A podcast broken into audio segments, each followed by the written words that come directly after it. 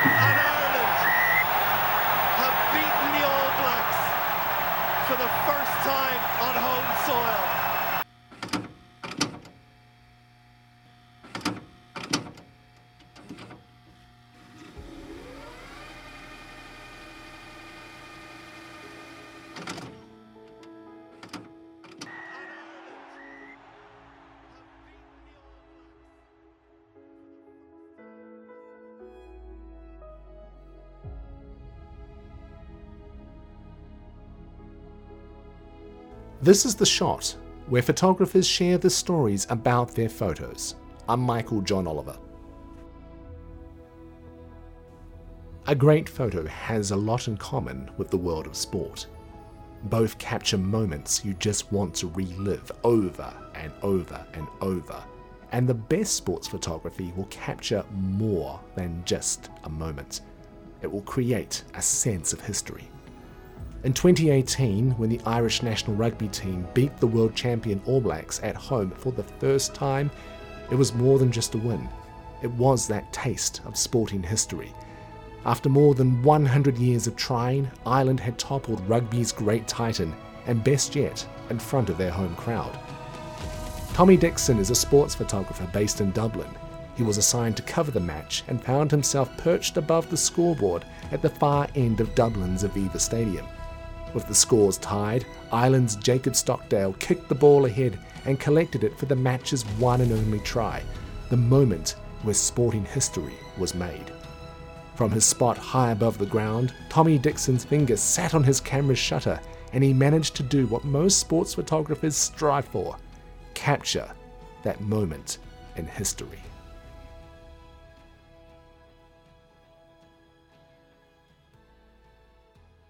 I had a year in between school and in between working for Inpho to actually try the freelance life, but it really it's it's nothing to what I'm in at the minute. And after the week work experience, I actually got the job, so it, it's been very straightforward since then. Sounds like it was meant to be. Like Yeah, just after, uh, yeah, no. After like after a week, they could probably tell. Like I think I got, I didn't get the job on my photographic capabilities. I definitely got the job on my willingness to work and my work ethic and my attitude towards photography. Definitely. So, what does a normal week as a sports photographer look like? My week, okay. So first of all, I I get no weekends off. Mondays and Tuesdays are my weekends, so that's when I get my time to wind down and relax. Because as you know, everything everything big or everything in the sporting world happens in the weekend. I get my schedule on Wednesday, and from Wednesday to Friday, it could normally be a training session for a rugby team. It could be a PR job with an athlete. It could be anything. And then the weekends are normally when the games start, or even Friday night. That's when football ha- happens as well. But yeah, the weekends are go time. So, the idea of even having a Saturday or Sunday off must be just completely alien to you. Until until this until COVID, I've had many weekends off, which is very unusual. It's not like me at all. I'd do anything to go back to work on the weekends again. You miss it. So, tell me about the kind of the kind of kit you would bring along to a typical match on a on a Saturday. in my camera bag, I I'm a, I, I shoot Canon myself personally. I've always shot Canon. On your usual, say I'm photographing the Ireland football team, I'll have four bodies.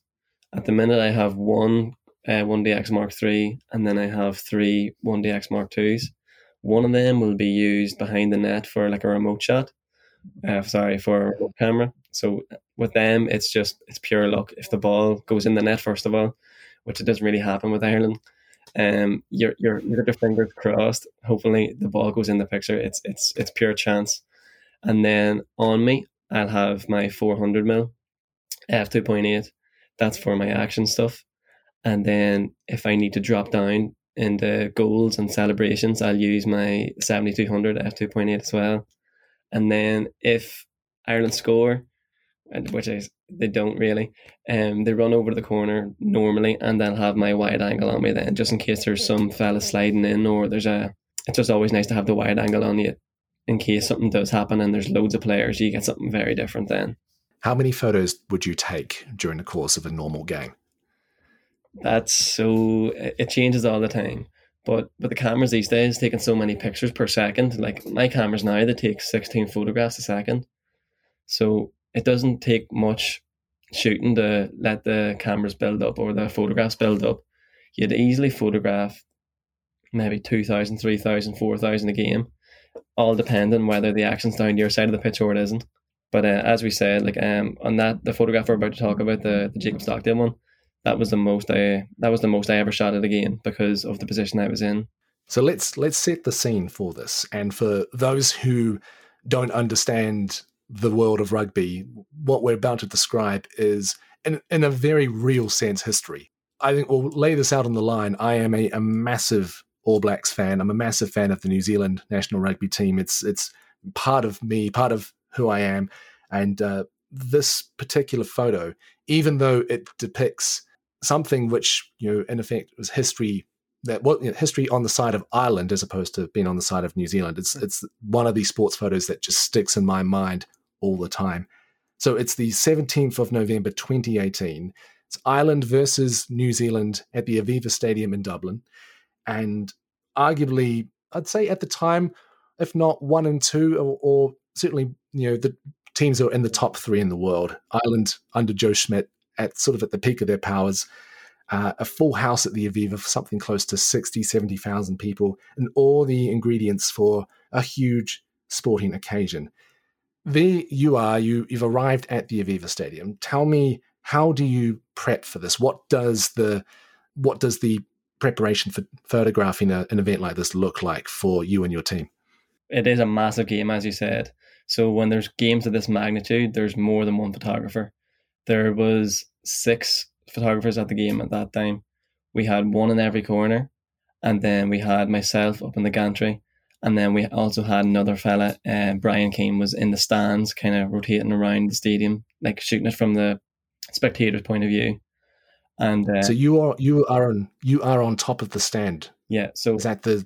I'm not sure if you've ever been to the Aviva, but um, there's a low end and a high end, and mm-hmm. in the high end there's a scoreboard, and then above the scoreboard there's like a stainless steel mesh uh, walkway that kind of rotate and that kind of warps around the the top of the stadium. I was up on top of that there, so I had access to three quarters of the pitch, but at a very high angle. So, do you decide prior to the game who's going to go where? Do you did you draw the short straw, or is it because you had the the particular kit needed for that kind of shot? Well, sometimes I think it is if if you go up there, you've pulled the short straw because normally you don't really get anything nice up there. It's it's all chance, like to be in the right place at the right time. It's very very it doesn't happen very often. I've been up there before. I was up there for um, an Ireland Italy game in the Six Nations, and I came back with nothing really. I don't know what it is about being pitch side at a game like that. There, it just gives you goosebumps. It's the best seat in the house, really, when you're sitting on the grass. Like you can't get any better than that. So really, you you want to be down there at all times. But the way things panned out, I was happy to be where I was. There are some photographers who have compared sports photography with believe it or not, street photography. And their argument is that street photography forces the photographer to look for that essential moment, that expression of human joy or misery or everything in between. And that sports photography kind of adopts that same philosophy. You are capturing a moment of ecstasy or agony, a try, a celebration, a, a moment in human history. Even though it's only sport, it's still a moment in human history. What do you think about that? I can kind of see the similarities as well because you don't know what you're getting in for in street photography, and you don't really know what you're getting in for in sports photography either. It's you never know what way a game's going to pan out. Like uh, nobody expected Ireland to beat the All Blacks. Nobody expected like it, it, it's the same as landscape photography as well. If Mother Nature isn't in your side, you're not going to get that nice sunset, or you're not going to get that nice sunrise. It does involve a bit of luck, it's just up to you to capture that. If if something lucky does happen in front of you, it's just it's up to you then to be able to be skillful enough and to be ready to photograph that.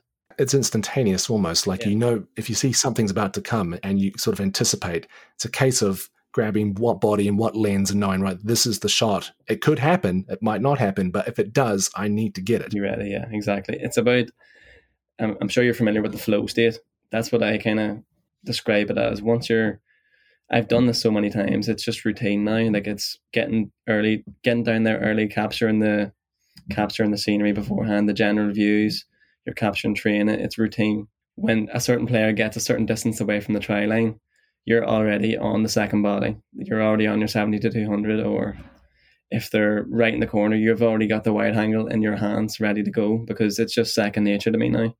I don't think I really kind of. I think I emphasized just how much of a, a, a big deal this game was. Uh, Ireland had previously beaten New Zealand before, and it was a test match in Chicago, an exhibition game. And I remember when that game was over and New Zealand was roundly beaten. There was no argument. It wasn't even close. But all I could think of was that such a damn shame this game hasn't happened in Dublin yeah, because it's we fast forward a couple of years to 2018 and scores at the time i think it was it was nine all uh, no tries in the game ireland win a line out correct. you are positioned in the, this mesh mesh area near the scoreboard tell me what happens So initially, I kind of spent a lot of the time directly above the scoreboard, which is just underneath the posts or like centered with the posts. But you're dead right. It, um, there was a line out, so I veered off right, um, for, to capture that lie down. Uh, sorry, the line out from a side on angle. So when that happened, uh, I can't remember who collected it. I want to say Peter Mahoney, but then the ball dropped, and then they, they shifted. They shifted across the other side of the pitch, and I was like, "Oh no, I'm not in the best position here to get a good to get a good try picture." But then again, it must have been like a training training ground drill where they just changed the way they were going straight back to where the lineout was, and then Jacob Stockdale done what he done. He chipped the ball over the defence and ran in and scored. And thankfully, he was literally right underneath.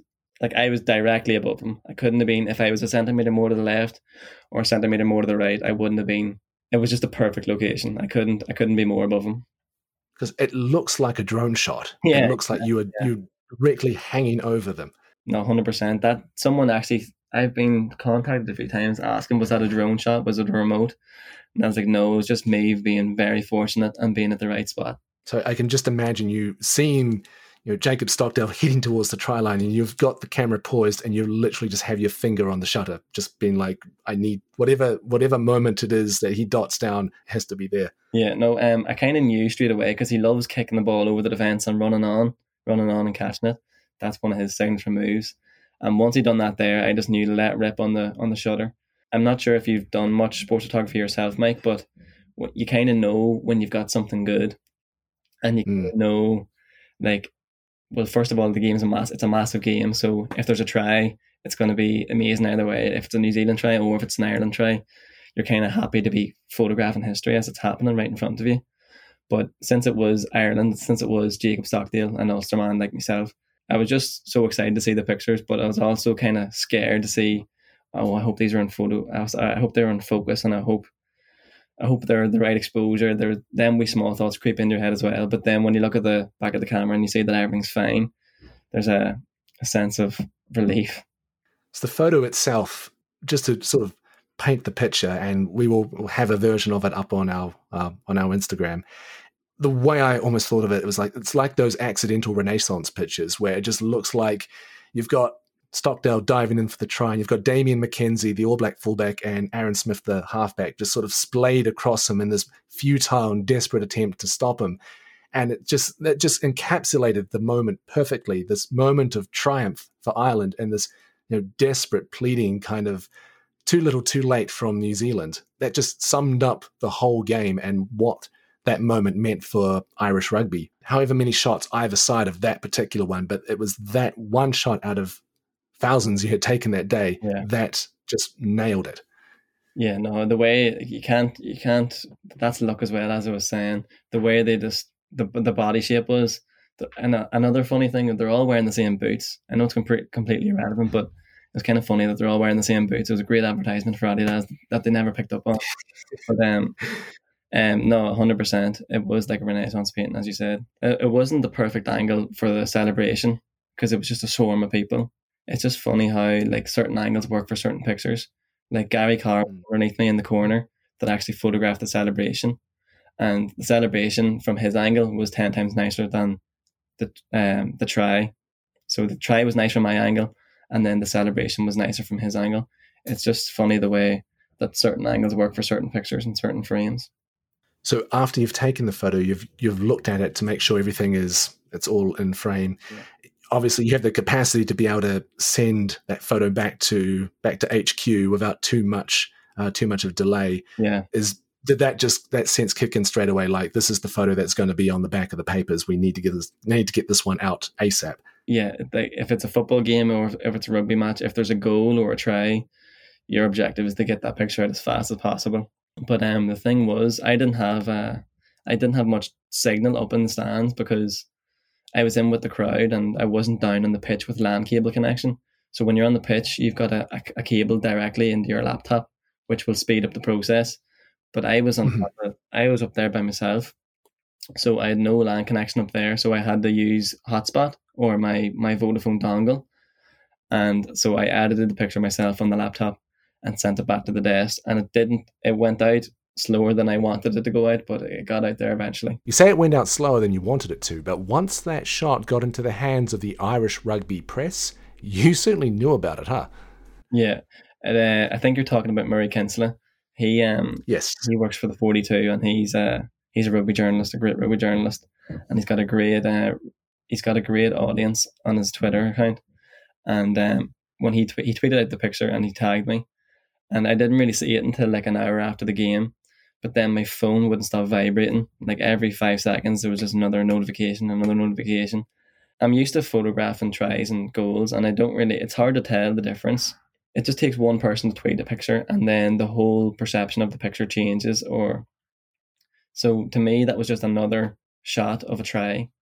It was at an alt it, it was at a different angle which not many people have seen before so ma- ma- maybe that's why I got so much attention. But yeah murray tweeted it and then it just blew up and just started everyone started retweeting it it was it's it's weird once the press gets a hold of it and puts it out there it can blow up for you it really can Is that kind of notoriety something, as a photographer, you're even interested in? Yeah, that's always the goal as well. And it's no matter what game you're at, you're always trying to come out of there with the best picture. And it's just so much better as well once you're photographing them high magnitude games. It doesn't matter if it's rugby or if it's football, you just or the, the GAA, the hurling or the Gaelic. You just want to be part of them big games and then you want to be the one to walk away from them games with the most memorable photograph or to to be in the right place at the right time. It just makes it makes it all worthwhile. What did Jacob Stockdale think of it?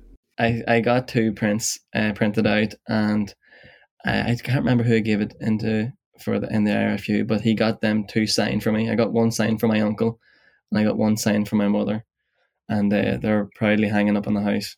So, how did you feel about the reaction to the photo? I think every photographer kind of has one picture or one moment where they just blow up, or one of their pictures blows up. I think that, that that's that's what we're all chasing. We want more than one picture. Like I won't be happy now if I hang up the cameras and I don't have another moment like that. I like I want to be. uh, I want to put myself in them situations where I can replicate that again. So putting myself in international games or World Cup matches or Olympic games. That's that's where I want to be, so I can create them moments again. Like it, that, you need to be at the right games for them things to happen. Like I want to say that it could happen at a smaller game, but realistically, if people aren't watching the game, you're not going to get that moment of success, or because no one's really watching. It, it would take a fantastic image, and it has been done before. Like my housemate Oisin Keniry, he took a very, a very good photograph of a cup breaking at a schools rugby game, a women's schools rugby game, and it blew up for him. But um, it's a, it is a lot easier and it is a lot more memorable when it is at a high magnitude game.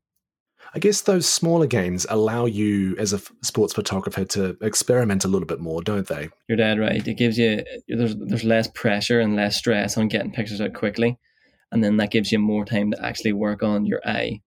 Like the cameras are so good no, nowadays that a lot of people can take sports photographs, but it takes a certain individual's eye to pick out the best frame and pick out the best shape of the picture. And yeah, you're 100% right. The more, the less stress you have in a match, the more chance you have to experiment with different angles and play with light a bit more. maybe climb up the stands and get down low, on your belly, just trying to figure out something different that hasn't been done before because there's so many photographers at games these days. A lot of the pictures look the same. So you try Mm. try your try your best to stand out and try and do something different. COVID 19 has had a massive impact on the world of sport, and certainly you've described a little bit about how different your job is now. But what is it like to be at a massive sporting event in a largely empty stadium? Things are a lot different. Um, just recently, I was over in England photographing Dundalk versus Arsenal in the Europa League, and then shortly after that, it was England versus Ireland in a friendly, and there was no fans in the stadium. But like that is my like that's a perfect game for me to be photographing because like, I I love football. I'm the head of football and in Inpho photography, and that's that's where I want to be. I want to be photographing in them massive stadiums like the Emirates and Wembley. The crowds in that place would have made all the difference. But at the minute, it just almost feels like a training match. It just you can hear the players what they're saying and you can hear their tone and that sort of stuff. It is cool. It is different, but there's nothing like somebody scoring a goal and then hearing the crowd. Like there's like the hairs will stand on the back of your neck. There's no doubt about it. And like that feeling, I'd say it's even the same for the players as well. Like I even notice it watching the TV in the Premier League. They don't really celebrate as much as they used to. And Mm. if there's fans in the in the crowd, just automatically that's going to give a, a lift to the player when he scored a goal, and you're going to see the emotion on his face change. And then if that happens, you're going to get a better picture, and they're going to do something for the cameras. So it, it actually is all tied together, and I really do miss fans. Everybody misses fans. Fans miss being in the stadiums as well. Even fan shots, taking photographs of fans is another thing itself. You can get some unbelievable fan shots, and you miss that at games as well. The training match comparison is bang on as far as I'm concerned, and there is just something missing, isn't there? There is just that your sense of euphoria and enjoyment that can only come from listening to a crowd erupt in, in excitement, and that just isn't there. And this just feels like a pale imitation of sport. It's so sad, isn't it? Just watching these massively empty stadiums and just a whole bunch of players more or less going through the motions. Yeah, hundred percent. There really is like I can't. You said. You, you said it perfectly there. There is something missing at the very end of a celebration. It really does correlate in the better pictures when there is fans. hundred percent. Like they bring an energy to the stadium. Like I am, I'm a big believer in vibrations and energies, and e- even see at the minute in the Premier League teams not performing the way they used to because their fans aren't there, because they feed off the energy of the fans, and even in boxing as well. Um, some fighters are used to performing under the lights, and some and some fighters aren't. They'd be a bit better in the training room, uh, and with no fans means less pressure. And then some boxers play better, and some football teams play better as well. It's just the whole the Premier League at the minute is so up in the air, and the whole every, sport is up in the air. Like everything's so different. It really is. my my first sport has always been rugby, and I've I feel like football is a like a second language I've had to learn since moving over here. So I, I have no personal allegiance to one team or the other because I haven't haven't grown up with it. But I I do find it interesting how Liverpool are definitely you know they're one of the more polarizing teams. Like there are you know obviously people in the north of England or in the Liverpool area who just adore them to pieces. And then literally everyone else is like, I'm so glad those guys lose. yeah, at the minute it's it's kind of tough to watch them playing so well. They have a fantastic team at the minute, and as a United fan who's used to seeing success, it's terrible watching them play so well, winning Champions Leagues. While we're just actually we're we're, we're at the top now, so we can't complain. So fingers crossed we can progress and win the league. I don't think we get it done this year, but maybe next year. When you're not photographing sport, what kind of things are you looking to capture? Well, at the minute in lockdown, we I've just been going out and walks at the minute and just returning back to basics and like photographing sunrises and sunsets is all I can really do at the minute. It's, it's what all I'm allowed to do until I have scheduled jobs. The simple things in life, like I ran around. There's a mountain in the Wicklow, um, Glendalough. I ran around there not too long ago, and uh, I, I regretted not bringing the camera because documenting that would have been something special as well. Like we live in such a beautiful country in Ireland, it would be very good to travel around the Wild Atlantic Way and maybe photograph individual places there and make a project out of that. That's something I've been thinking about over lockdown. when sport isn't happening. What else? Even even portraiture photography. I love working with people. I love communicating with people, hearing people's stories, and um, portraiture photography helps that, with that. I love all types of photography. Like everybody's eye is different. Well, I live with two photographers at the minute. One is a golf photographer, Oisin Keniry, and one is a he's he's also a sports photographer, but he's, he, he takes very good landscapes photographs. His name's Brian Riley Troy. I look at his work and I take inspiration off his work, like uh, his eye for landscapes and photographing like the stars, astrophotography. He just sees things that not many other people see. And then when it comes to Oisin, he just sees frames in golf, which I can't see myself personally. So taking inspiration off them guys puts me in a better position to take better photographs at a football game or just better photographs in general. Do you feel your experience as a sports photographer has helped in other areas of photography too? Yeah, I think that just because of the speed that I have to work at or the speed I put myself under, I put myself under a lot of pressure just to get the pictures out there quickly. So when I do have the chance to slow down and there's no pressure on the pictures, I can really express myself and take my time and plan photographs a lot more because it's so hectic at a game you don't really get the chance to get what you want. Or if you see a picture, it's it's very hard to manifest that into reality. But then when you've got no stress, it's a lot easier just to take your time, take out the tripod, and just make sure everything's perfect. Do you see yourself sticking with sports photography? Yeah, like I love sports so much. Like I can't. I, I was such a big footballer, or I love playing. Sorry, not a big footballer. I didn't make it in the football world, but I love football so much. Um, I just had to do something that would still keep me in the circle of football and surrounded by the people that play football. Just being around them people all the time is are the people I want to surround myself with. I don't really see myself branching away from sport because it's it's my favorite thing to do. It's my favorite thing to watch, and just being in the inner circle. It's it's not a place many people are, and I certainly don't want to get rid of that anytime soon. What kind of advice would you give someone who is just starting out as a sports photographer? Great advice that I was given when I was growing up uh, was from Andrew Paton. He kind of got me into sports photography. It's very basic information, but to a lot of people, it might seem second nature. But photographing people's faces as they're running towards you is what you're looking for. You want to be photographing nice, clean backgrounds. You want to be kind of getting low to the ground, making sure the horizon around the ankles. You don't want the horizons up around the neck you want to be filling the frames. There's no point taking pictures at the other side of the pitch where they're just wee specks on the back of your camera. You want to fill the frame as much as possible. You want to capture emotion. But with all that being said, you don't want to lose your certain touch that you bring to your photographs. You want to keep your like everybody's eye is completely different. And if you think something's a good photograph, it might not be a good photograph to somebody else. Or if you're asking opinions of other photographers that you respect and look up to, you want to make sure that they also respect your eye and you don't want to lose that certain touch that you have because we all edit photographs differently and we all see them in different lights so don't lose your touch it would be my main tip My thanks to Tommy Dickson, and you can follow Tommy's awesome sport shots on his Instagram at tommy.d.d.